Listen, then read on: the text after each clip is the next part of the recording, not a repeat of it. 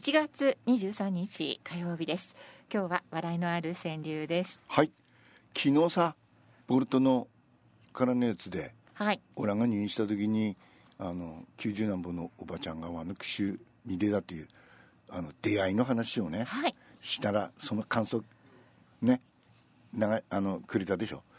でそんその後退院してからね不調さんに手紙書いたんですよ俺はあのー食堂みたいなとこがあってそこにこう漫画本とかいろいろ置いてるのであのそこに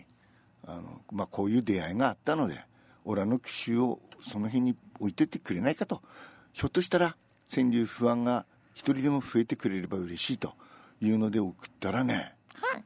お礼状が来て ねこの綺麗なお手紙よくここの綺麗な字だからきっと不調さんがねはい看護婦さんたちにこう字書かせて一番綺麗な人 に書おか礼せた状んではがスタッフ一同ということでのすごいでしょ字がなんか、うんペン習字の本当にお手本になるような、ねそんな綺麗なうん字字だよねですよね、うんご紹介します背景この度は句集と温かいお手紙をいただきありがとうございました早速食堂に置かせていただいておりますまだまだ寒い日が続きますがどうぞご自愛いただきますようお祈り申し上げます、ねまあ鬼平ハンカチを見てる方が面白いからあの漫画のね、えーまあ川柳の句集など手に取る人はいないだろうけれどしかも入院してるからさ、うん、でもねなんか間違って誰かいがや間違ったというよりもひょっとしたらおばあちゃんのように、欲しいなと、はいそうなって。ええとですね、えーこれも紹介が遅れましたけれどずっとほら川柳やったり年賀状やったりしてたのでそうでしたねあの年末久しぶりだったんですよファックスでうん漱石さんに届いたお手紙ですね、うん本当久しぶりですね、うんじゃああの斎藤ポポちゃんからのそうお手ご紙吉兆かねらうんきますね高瀬のおじちゃんこんにちはこんにちはお元気ですかどうにか大ワニのポポですご無沙汰しております5回目の冬を目前に僕たちの仲間が随分寿命を迎えてしまいました食べなうずらだものなあと去年夏暑かったっていうせいもあるんですあーそうかかねかろうじて残った、えーメス1羽を含め現在7羽となりました、 16だったんだからねそうですね、ん16、うん若い頃は何でもなかった関羽羽がえですね、関羽がなかなかえー辛く感じられ命を落とした仲間のほとんどが秋の関羽期間中に亡くなりまあしあたそんなものだろね僕もその頃1週間くらいほとんど食事ができないほど具合が悪くなり、うんトミーがおろおろしていましたうん12月に入ってからチャレンジャーなオス2羽が関羽をはじめうんトミーに「こんな寒くなってから関羽するんじゃない!」と怒られていました よそんな命がけの関羽ですが命がけうんなどんんどでんすねねどんどんねその期間中は新しい羽をしっかり生やすことができるように僕らの大好物の虫がいつもより多く振る舞われてます。 そうなんですね。よかったですね。そういう意味では待ち遠しい季節でもありますが、なるほどトミーが言っていましたが、今年はまだエルニーニョ現象が続いているので、あんまり寒い冬にはならないとのことですが、今年の冬はこの後どうなるのでしょうね。ねこの辺りの雪の降るところには多くないようですが日本にも野生のうずらがいるようです、ううんん以前は北海道でも確認された記録があるらしいのですが彼らはヒーターやストーブなしでどうやって冬を乗り切っているのか想像もつきませそんっか暖暖冬になることを願いつつおじちゃんもお体大切にしてください、うんまたお手紙書きますあ斉り藤がポポポポねでポポの飼い主はいというかなんだっけポポの駒使いえトミー斉藤さんからです、背景高瀬様今年も楽しいタオルなどいろいろありがとうございましたいいいつもながら留守にしておりすみません今年はなぜか忙しく11月下旬より休んだ記憶がないままおお年末に突入してしまいました、うん30年ものの軽トラ2台維持するために 今年も投稿紹介さんにお世話になりましたありがとうさすがにクラシックカーの領域に片足を突っ込んでいるため名古屋のパーツセンターでなければ在庫がないようなものが多く大変です、うんでも愛着があるんですねすごいなさて恒例のうずらたちですがさすがに大声で「ご吉兆!」と雄たけびを上げることがほとんどなくなった一方でうんポポ以外にも知恵がついた知恵がついてきた子たちが複数いますおー先日オスの1羽が鳥かごより隙を見て飛び出し「ヒャッホー!」私にはそのように聞こえました「ヒャッホー!」と叫びながら部屋中を飛び回り、満足そうにしていましたうん気持ちいいべな次の日別のオスが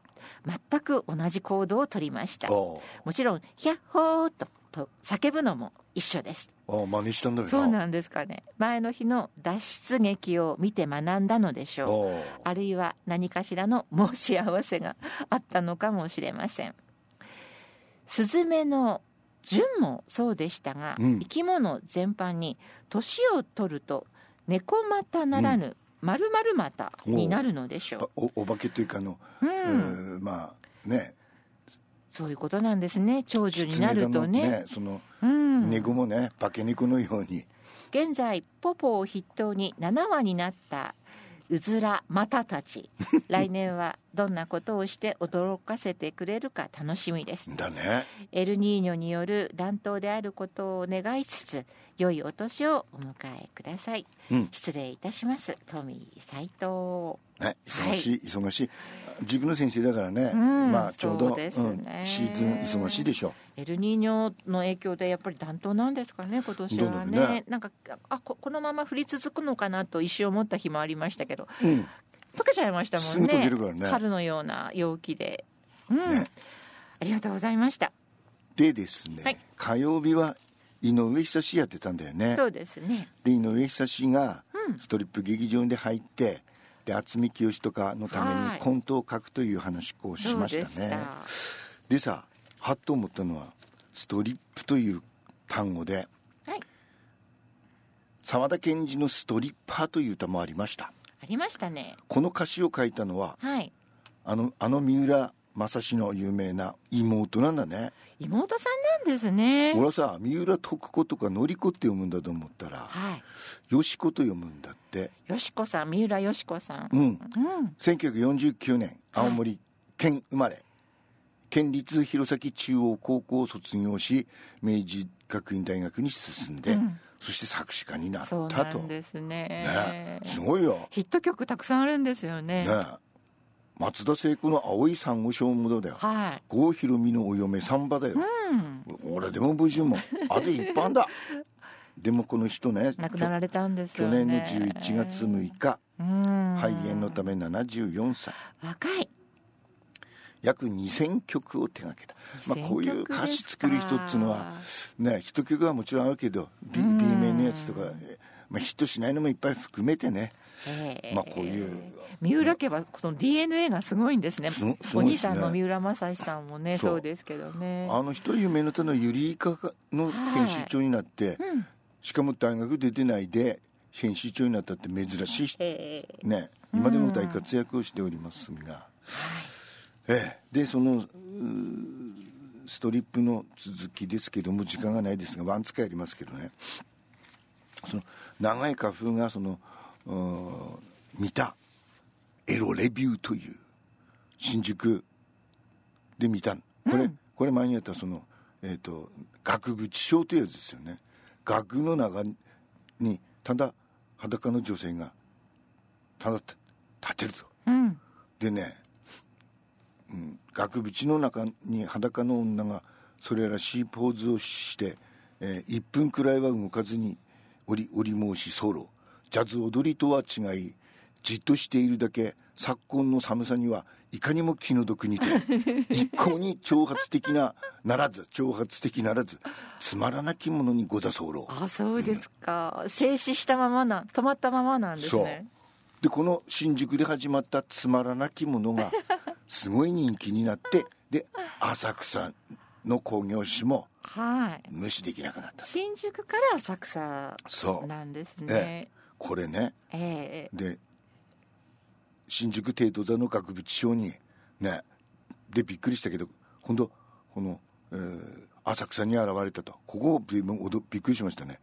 えっ、とねすでに警視庁は取り締まりの権力なく、えーそれに代わる GHQ も裸体を感化するということが分かると浅草がこれを見逃すはずはなかったそしてダダーッといくというこの続きはまたはい。それはプラスワンです。いいもうロリー・モーガンいいでしょ、はいあのこの歌声にねいや曲は今日のはねあのキャンプで焚き火しているでそこで回りっこで踊り踊りっこ踊ってるようなたくなるようなカントリーロリー・モーガン、Except for Monday。